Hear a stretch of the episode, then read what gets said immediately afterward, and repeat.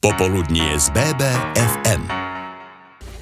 Dovolím si povedať, že hostia takéhoto formátu sme v našom rádiu ešte nemali. Dámy a páni, v štúdiu BBFM rádia je s nami majster sveta a olimpijský víťaz v kôdzi na 50 km. Matej Todd, vítajte u nás. Ďakujem vám pekne a pozdravujem všetkých poslucháčov. V prvom rade gratulujeme k ešte pomerne čerstvej a úspešnej ľudinskej 50 To bol aj rozlúčkový, už no chcel som povedať beh, ale chôdza. tak nikdy nehovor nikdy, ale nakoniec sa to tak dalo do nejakého, také, do tej roviny, že že sme skloňovali to, že sú to posledné dudince a tak som to aj vnímal, takže ak e, ďalší ročník bude niekedy v marci 2022, tak e, šanca, že by som tam ešte pretekali minimálna. A to bolo ale 20 kilometrov. Áno, tým, že 50 som šiel v oktobri, kde som splnil vlastne kritéria na Olympiádu a už 50 nemusím ísť, tak som šetril sily. Všetko už smerujeme vlastne k Tokiu, respektíve, respektíve k Saporu, keďže tam budem pretekať a tým pádom táto 20 bola viac menej taká v rámci prípravy pre mňa netypická už disciplína, ale niekedy som ho chodil často, takže uh, tak som to, si tak zaspomínal. To sa nestihnete asi ani rozbehnúť, keď... Ale ono to je zase trošku iné, tá 20 je náročná. Ja som práve zistil, že, že už ten rytmus, ten uh, pracovať hodinu a pol alebo hodinu 20 uh, kvázi v laktáte alebo v tých režimoch, kde človek už fakt uh, maká, tak je niekedy možno náročnejšie ako tá 50 A tým, že tá 50 je moja disciplína, tak mi je asi bližšia a hlavne bolo to celé bez divákov. Aká tam bola atmosféra, lebo predsa len tá morálna sila je asi väčšia, keď tam tí diváci sú. Tak v Dudinciach býva tradične skvelá atmosféra, v podstate tí diváci lemujú celý okruh a nie je tam ani kúsok miesta, kde by sa za normálnych okolností dalo nejak uh, schovať alebo vydýchnuť. Ale aj napriek tomu, že, zákaz, že bol zákaz divákov, tak predsa bolo dosť účastníkov, ako pretekárov, tým pádom je tam dosť trénerov, tým pádom uh, už to same vytvorilo atmosféru. Nehovoriac o tom, že my sme išli po obede a 50 kary už mali po pretekoch, takže niektorí z nich mohli prísť pozbudiť. A plus organizátorov je relatívne dosť, takže nakoniec sa to tak nejak vyvrbilo, že tá atmosféra určite nie na celom okruhu, ale dajme tomu v tom cieli bola celkom taká pretekárska. Tak to, toľko taký úvod. Uh, ono je to až trochu divné, keď si človek uvedomí, že dnes tu máme človeka, ktorý spomedzi 7 miliard ľudí na svete chodí najrychlejšie. Matej Todd je našim hostom, rozprávať sa s ním budeme najbližšiu hodinu. Máme radi pestrú hudbu, novinky spolu s hitmi vašej mladosti v BBFM rádiu štúdiu BBFM rádia máme dnes veľmi cenného hostia, olimpijského víťaza Matia Tota a práve tá Olympiáda v Riu bol asi taký zlom nielen v kariére, ale aj v tom v živote a v tom takom povedomí o vás. Ono to išlo tak postupne, takže pre mňa tá popularita, alebo čo obnáša to víťazstvo, neprišlo nejak ako blesk z jasného neba. V podstate 2014 som bol druhý na mestrovstvách Európy, tam som sa možno dostal viac do povedomia takej tej športovej verejnosti. 2015 som bol majster sveta, tam už to išlo do takej role popularity medzi športovými fanúšikmi. Áno, tá Olympiáda to je naozaj niečo navyše. Tam už to nebolo len medzi športovými fanúšikmi, ale naozaj taká tá celospoločenská popularita. Ale hovorím, vďaka tej postupnosti ma to nejak nezožralo a vnímal som to ako úplne nejaký prirodzený proces. No, vy ste dovtedy boli aj 4 krát e, slovenským atletom roka a no v úvodzovkách si to dovtedy nikto nevšimol. Presne, to je v podstate, ten individuálny šport je naozaj o tých pár uh, hviezdach, dá sa povedať, hej, Peťa Vlhová, Peťo Sagan, to sú športovci, ktorých vníma určite celá spoločnosť, to není sú len športovci, ale je tu kopec športovcov, ktorí robia fantastickú prácu, dosahujú skvelé výsledky a žiaľ na to výsledne sa nikdy nedostanú. Ale to nie je to, to, prečo to robíme. My sa snažíme naozaj robiť čo najlepšie, ako vieme a určite chceme potešiť tých svojich fanúšikov a keď človek dokáže potešiť takmer celé Slovensko, tak je to o to lepší pocit. Ale pred tou Olympiádou 2016 vy ste tuším hovorili, že bude vaša posledná. No bolo to veľmi pravdepodobné, ja som to mal tak naplánované a v podstate aj ten úspech, e, myslím, že ma motivoval na to ešte vydržať. A následne asi najväčší no, taký ten krok, prečo som sa rozdol, bol, bola moja kauza, kedy som vlastne mal prerušenú činnosť, e, musel som sa obhajovať a uh, v podstate bojovať jeden rok len voči nespravodlému obvineniu, ale v podstate potom som si už tak dal také ďalšie méty, že ešte chcem ukázať, ešte, ešte a potom som si uvedomil, že už tá Olympiáda je tak blízko, že že by bola škoda končiť. Takže a ešte mi to predlžili o ďalší rok, takže namiesto toho, že som končil ako možno nejaký 34 ročný, tak to vyzerá, že budem pomaly končiť ako nejaký už zaslúžili majster športu. A čo sa možno nevie inak, že po získu zlatej medaily stúpla nielen tá akási sláva, ale stúpla aj vaša vojenská hodnosť na nadporučíka, je to tak? Áno, áno, vlastne bol som povýšený mimoriadne, lebo v armáde alebo v ozbrojených silách je to povýšovanie veľmi postupné a musí to byť hlavne na základe odrobených rokov, ale takýto úspech e, bol teda ocenený výnimočným povýšením a momentálne som teda nadporučík. Tak teda nielen chodec, ale zároveň aj vojak je našim dnešným hostom. V štúdiu BBFM máme dnes Mateja Tota. Naše Bystrické. Mimo vstupu sme sa s Matejom Totom začali trochu rozprávať o tom, že už dával nesmierne veľa rozhovorov, podcastov a tak mi napadlo, ja keď chodím behať, korčuľovať, tak vždy si do tých uší dám buď nejakú hudbu alebo nejaký podcast. Keď vy šlapete tie 4 hodiny, teda skoro 4 hodiny, nikdy tam nebola nejaká hudba alebo tak? Tak na pretekoch samozrejme nie. Na tréningoch bývala, ale tiež sme to už obmedzili.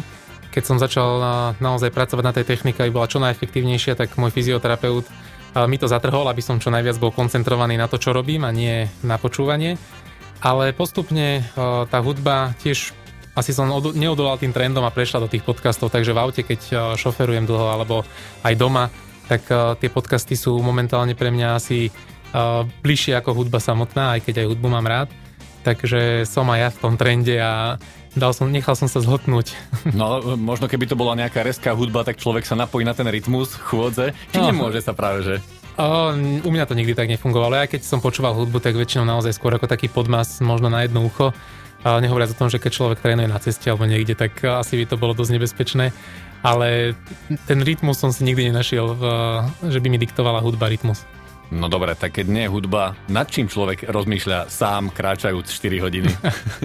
Asi častá otázka. Častá. Na pretekoch je to absolútna koncentrácia. Tam vôbec nemôže tá myšlienka odbočiť niekde, čo ma čaká o týždeň, alebo o, nejaké tie sny, plány, alebo niečo podobné alebo niečo úplne mimo, takže tam sa koncentrujem vyslovene na tempo, no, srdcovú frekvenciu, súperov, občerstovanie, počasie, pocity. Je toho toľko, nehovoriac o tom, že mne tá 50 veľmi rýchlo ujde ako športovcovi. Zažil som veľa, keď som bol ako divák a priznám sa, že vtedy to trvá veľmi dlho. Vtedy naozaj chápem a som vďačný fanúšikom, ktorí vydržia 4 hodiny fandiť e, počas pretekov, ale počas, keď ja som športovec alebo keď som ja v tom, na tom okruhu, tak e, mi to zbehne veľmi rýchlo. Keď hovoríte o tej koncentrácii na techniku, tak to je práve tá povestná chôdza, to vrtenie bokmi, ale v čom to spočíva, lebo asi je to celá veda? Je to veda, ale tak je to prirodzený pohyb. Ono nie nadarmo sa to volá chôdza. Chôdza je pre človeka najprirodzenejší lokomočný pohyb. Je to nohy na nohu, krok za krokom a my musíme akurát dodržiavať tie dve špecifické pravidlá, to znamená, keď noha dopadne na zem, musí byť vystretá, to je to dopnuté koleno. A druhé pravidlo je, že nemôžeme mať letovú fázu, vždy musí byť jedna noha na zemi, to je vlastne najväčší rozdiel oproti behu. A keď sa to človek naučí, keď naozaj ten pohyb je pre neho prirodzený a pre nás je prirodzenejší ako beh, tak tá chôdza je naozaj veľmi ľahká, veľmi príjemná a podstate aj riziko zranenia aj pri chodcoch relatívne malé. Ako sú zranenia určite, ale skôr z nejakého preťaženia, keď sa niečo robí dlhodobo. Ale nie sú tam žiadne dopady tvrdé, nie sú nejaké odrazy, to znamená taký skokan má určite väčšie riziko zničiť si kolena ako chodec. No a ale to vytáčanie bokov, ono, tá technika je kvôli niečomu, to je asi pre ten dlhý krok?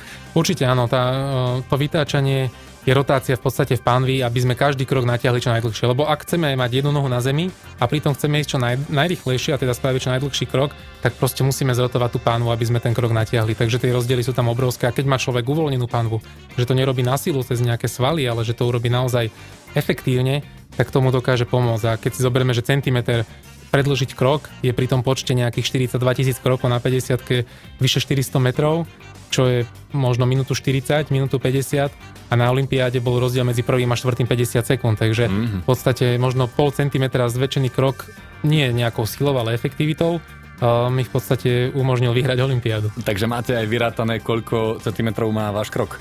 Áno, presne. Mám v podstate, používam hodinky, smart hodinky, ktoré vedia vypočítať dokonca ľavú, pravú nohu, dĺžku kroku a ten môj na 50 v Riu mal 1,19 cm, 119 cm. 1,20 m, to niekto skáče z nožmo a nie, že dáva krok. áno, áno, a každý, každý jeden za sebou, tých 42 tisíc krokov to zhruba vychádza. Tak tieto slova patria Matejovi Totovi.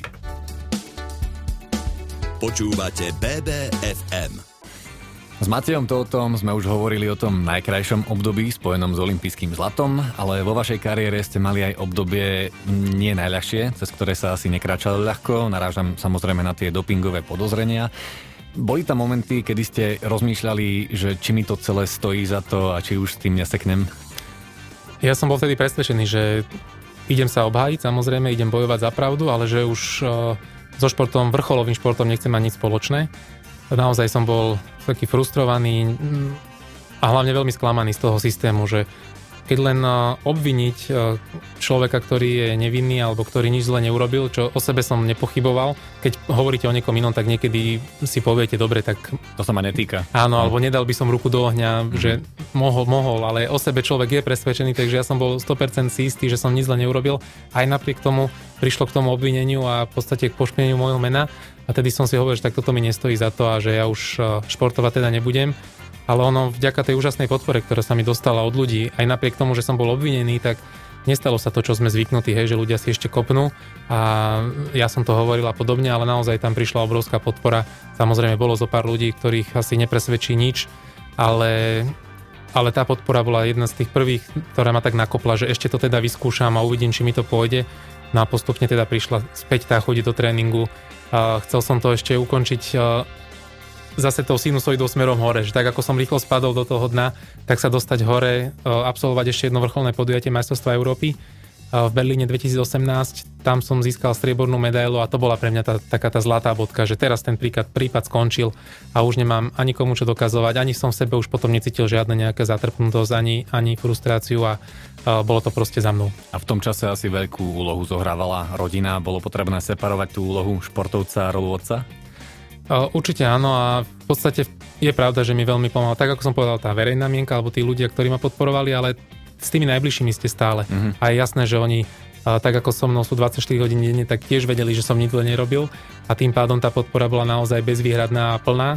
A na druhej strane doma som vždy mal taký ten ostrovček normálnosti. Tam im nezáležalo na tom, či som olimpijský víťaz alebo dopingu, podozrený z dopingu. Stále som v podstate otec a manžel, takže to bolo pre mňa naozaj takéto, tak ako po Olympiáde, keď som prišiel z tých všetkých osláv a potlapkávaní po ramenách domov, tak zase som padol na zem, že stále som to ja, tak toto mi presne teraz pomáhalo zase tým opačným smerom, že z toho takého frustrovaného som prišiel domov, kde všetko fungovalo ako predtým.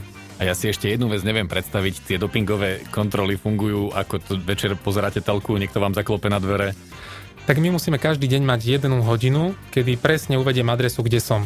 Ja to väčšinou mám ráno, naozaj je to online systém, to znamená, keď idem dennodenne? dennodenne, keď idem aj rodičom na dovolenku, na sústredenie, vždy musím mať uvedený hotel, číslo izby, proste kdekoľvek uh, môžu zaklopať, aby sa tam dostali, to znamená, ak tam je nejaký číselný kód na bráničke, tak musím uvieť aj ten, aby sa, uh. aby sa ne, nestalo to, že by som mohol utiecť. Takže v podstate kedykoľvek môžu prísť, ale v túto hodinu toho dňa musím byť ja tam. Ako náhle som tam není, tak mám problém, keď ma trikrát nenájdu, som potrestaný, ako keby mi nájdu nejaký pozitívny nález. Keď prídu v inom čase, môžu prísť aj večer, ja hovorím, že väčšinou to mám ráno, Vtedy, ak zaklopú a otvorím, tak musím aj tedy poskytnúť vzorku, ale ak by ma nenašli doma, že som, ja neviem, niekde vonku na prechádzke, tak vtedy by som z toho nemal ja problém, oni by museli počkať na mňa, alebo by prišli teda na druhý deň ráno. Tak ľudia, vy si myslíte, že ste sledovaní. Toto. No, presne, ja keď sa baví očipovanie alebo takto, tak ja som v podstate v pohode, lebo už aj u nás sa rozmýšľa, že nebude sa vyplňať ten formulár online, ale že nás začipujú vyslovene, takže my sme športovci naozaj tomto trošku inak uh, nastavení, máme inak tú latku nejaké, nejakého nastavenia súkromia. Tak aj takúto daň si pýta olympijské víťazstvo. Najaktuálnejšie správy z Banskej Bystrice, k tomu najrýchlejší dopravný servis z regiónu, Bystrický šport či počasie, to je vaše BBFM rádio. Chôdza je disciplína, alebo teda šport, ktorý má asi tie najjednoduchšie kritéria, že človek fakt nepotrebuje žiadne chrániče, žiadnu výstroj, iba vykročí a potrebuje chodiť. Je o túto disciplínu ale stále záujem? Myslím, že áno, aj vďaka tomu môjmu úspechu tie deti, pre nich je to trošku atraktívnejšie, aj keď stále nie sme jasné, že futbal, hokej ani tenis, ale, ale decka si to chcú vyskúšať. Máme hlavne tu v Bystrici veľmi slušnú takú základňu vďaka trénerom, Benčikovcom, vďaka bcf klubu športovému. Množstvo detí chodí, je tu žiacka chodecká liga, takže možno 100 detí v rámci škôl chodí na také tie, tie súťaže pre detičky, pre prvý stupeň základnej školy a následne aj staršie. A myslím, že vďaka v tej základni potom už sa dá ľah, ľahšie vytipovať tie väčšie talenty. A aj v tých dorasteneckých kategóriách, aj v juniorských máme už tie želieska v ohni, ktoré, ktoré dosahujú veľmi podobné výsledky ako ja, alebo tie výkony, dá sa povedať, že v niektorých už ma prekonávajú niektorí, takže mm-hmm Myslím si, že o budúcnosť slovenskej chôdze nemusíme mať obavy. To sa veľmi dobre počúva, ale stretli ste sa niekedy s takým tým pohrdaním oproti možno tým bežeckým disciplínám, že však veď oni iba kráčajú, že čo to je? je, tak chôdza je taká popoluška atletiky a aj keď hovorím, že vďaka tomu môjmu úspechu sa predsa trošku spropagovala a trošku inak na ňu pozeráme vo všeobecnosti, a nikto si nedovolí zosmiešňovať olimpijského víťaza, ale pamätám si, keď sme boli decka, tak eh, aj moji spolužiaci to tak vnímali, že však je to len chôdza. A potom som si raz išiel zachodiť eh, s jedným môjim kamošom, ktorý bol šprinter, taký ten eh, mačo triedy, ktorý v podstate bol taký ten mienkotvorca a taký ten prirodzený líder. Sedí a on, v zadnej lavici samozrejme. Áno, a on išiel behať, ja som chodil a keď sme dobehali, teda dotrénovali tú šesku, tak on bol úplne vyplusnutý a hovoril, že že tedy pochopil, že tá chôdza je len, že sa idem prejsť, ale že to je makačka a že častokrát chodíme rýchlejšie ako veľa ľudí beha. Takže to bolo pre mňa taký ten prvý moment, že áno, že aj tá chôdza vie byť fajn a, a aj ľudia, keď nás stretajú, ja neviem, Tatra, keď sme na sústredení, alebo takto po Bystrici, keď trénujeme, tak uh, ani zďaleka už to nie sú nejaké posmešky alebo, alebo niečo také, ale skôr teda to pozbudenie. No a to, že vám záleží na našej mládeži chodeckej, ale aj športovej, tak to počiarkuje Športová akadémia Mateja Tóta. Je jej cieľom najmä priviesť tie deti k pohybu, k športu?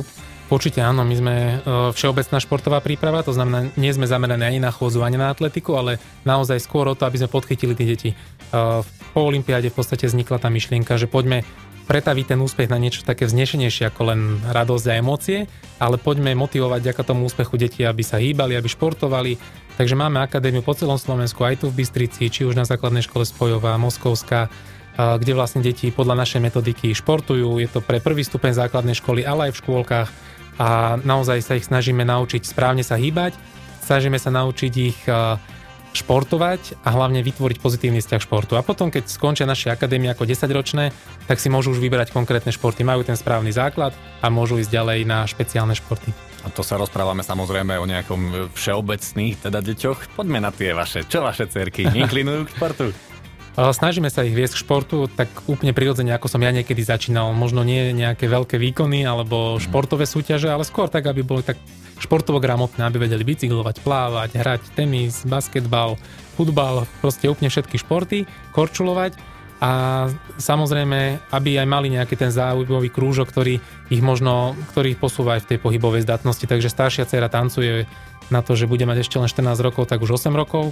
A mladšia, mladšia je Uh, inklinuje skôr teda k umeleckému, k herectvu, to je naša budúca herečka, ale popri tom sa snažíme, aby mala aj nejaký ten športový krúžok, takže uh, chodí na kone, jazdí k parkour a drezúru, kde vlastne tiež v podstate hlavne je vonku, na vzduchu, robí niečo pre svoje zdravie a má hlavne v sebe tú zodpovednosť nielen o svoje zdravie, o seba, ale aj teda o toho koníka tak ako budeme držať palce vám, tak budeme držať palce aj im. A pred nami je ešte jeden vstup s olympijským víťazom Maciom Totom.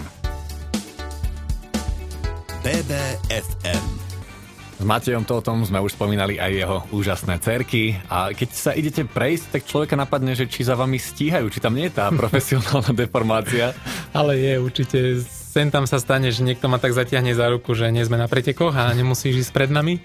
A chodíme často von na prechádzky a hlavne v tejto dobe, keď eh, v podstate prechádzka s obsíkom vonku je jedna z mála vecí, kedy človek môže ísť v pohodičke von. Hm. Takže chodíme... Nikdy nechodil pes asi toľko von, čo teraz. Hej, to, náš kavalier je už vytrvalec, 6 km je pre ňo nič. Už aj odbehne so mnou. A tak to je pre vás asi nič 6 km, to je také, že sa... Áno, to je ako druhá fáza, alebo možno také akože prechádzka naozaj. Ale som rád, že v tomto zlom, v tom negatívnom sme našli aj to pozitívne, že trávime viac času spolu vonku na takýchto prechádzkach. Keď je 6 km nič, čo je inak také, taká tréningová vychádzka pre Mateja Tota? Tak je to veľmi rôzne. Ono to je od tých 6 kilometrov je také akože fakt relax, 10, 12, to sú také tie najľahšie tréningy. A to mnohí na sociálne siete pridajú, že dnes 5 kilometrov. No, tak u nás, tak keď by mám niečo pridať, tak to väčšinou začína minimálne uh, trojkou, to znamená 30 a vyššie. Uh. Tedy už to stojí za to, aby som pridal niečo, že sa idem pochváliť, že mám za sebou rýchlu 30 alebo 40 kilometrov. Ale to samozrejme chodíme tak uh, raz za týždeň, taký dlhší tréning potom tam máme jeden taký kvalitný, ktorý vlastne robíme to špeciálne tempo pretekové, ale samozrejme v trošku kratších uh, tratiach. A potom tie omáčky okolo, to sú tie 12 až 20. No, omáčky. No. Omáčky. A, a takto mali ste niekedy fakt v bežnom živote, že idem niekam 10 kilometrov a tak to spojím, že prejdem sa. Uh, určite sa snažím čo najviac uh, využívať chôdzu, aj keď jasné, že väčšinou človek je tak obmedzený časovo, že má naplánované veci tak, tak, tak, že, uh, že radšej si povie, že idem autom alebo idem na bicykli, aby som to rýchlo stihol. A nehovoriac o tom, že keď človek má za sebou nejakých 40 km alebo 200 km týždeň, tak potom si rozmyslí, že či, či teda sadne do toho auta alebo ide pešo niečo vybaviť 5 km od domu. Ja si myslím, že aj toto mnohých inšpiruje. Hovorili sme síce, že ste na tej trati sám, ale veste, že jednak v meste pod Urpínom, ale aj na celom Slovensku budete mať obrovskú podporu a vždy tam budeme s vami. Ďakujem veľmi pekne, cením si to a ďakujem všetkým, ktorí fandia. Pozdravujem vás. Nesmierne pokorný človek a veľká osobnosť slovenského športu Matej Todt bol našim dnešným hostom. BBFM, naše Bystrické rádio.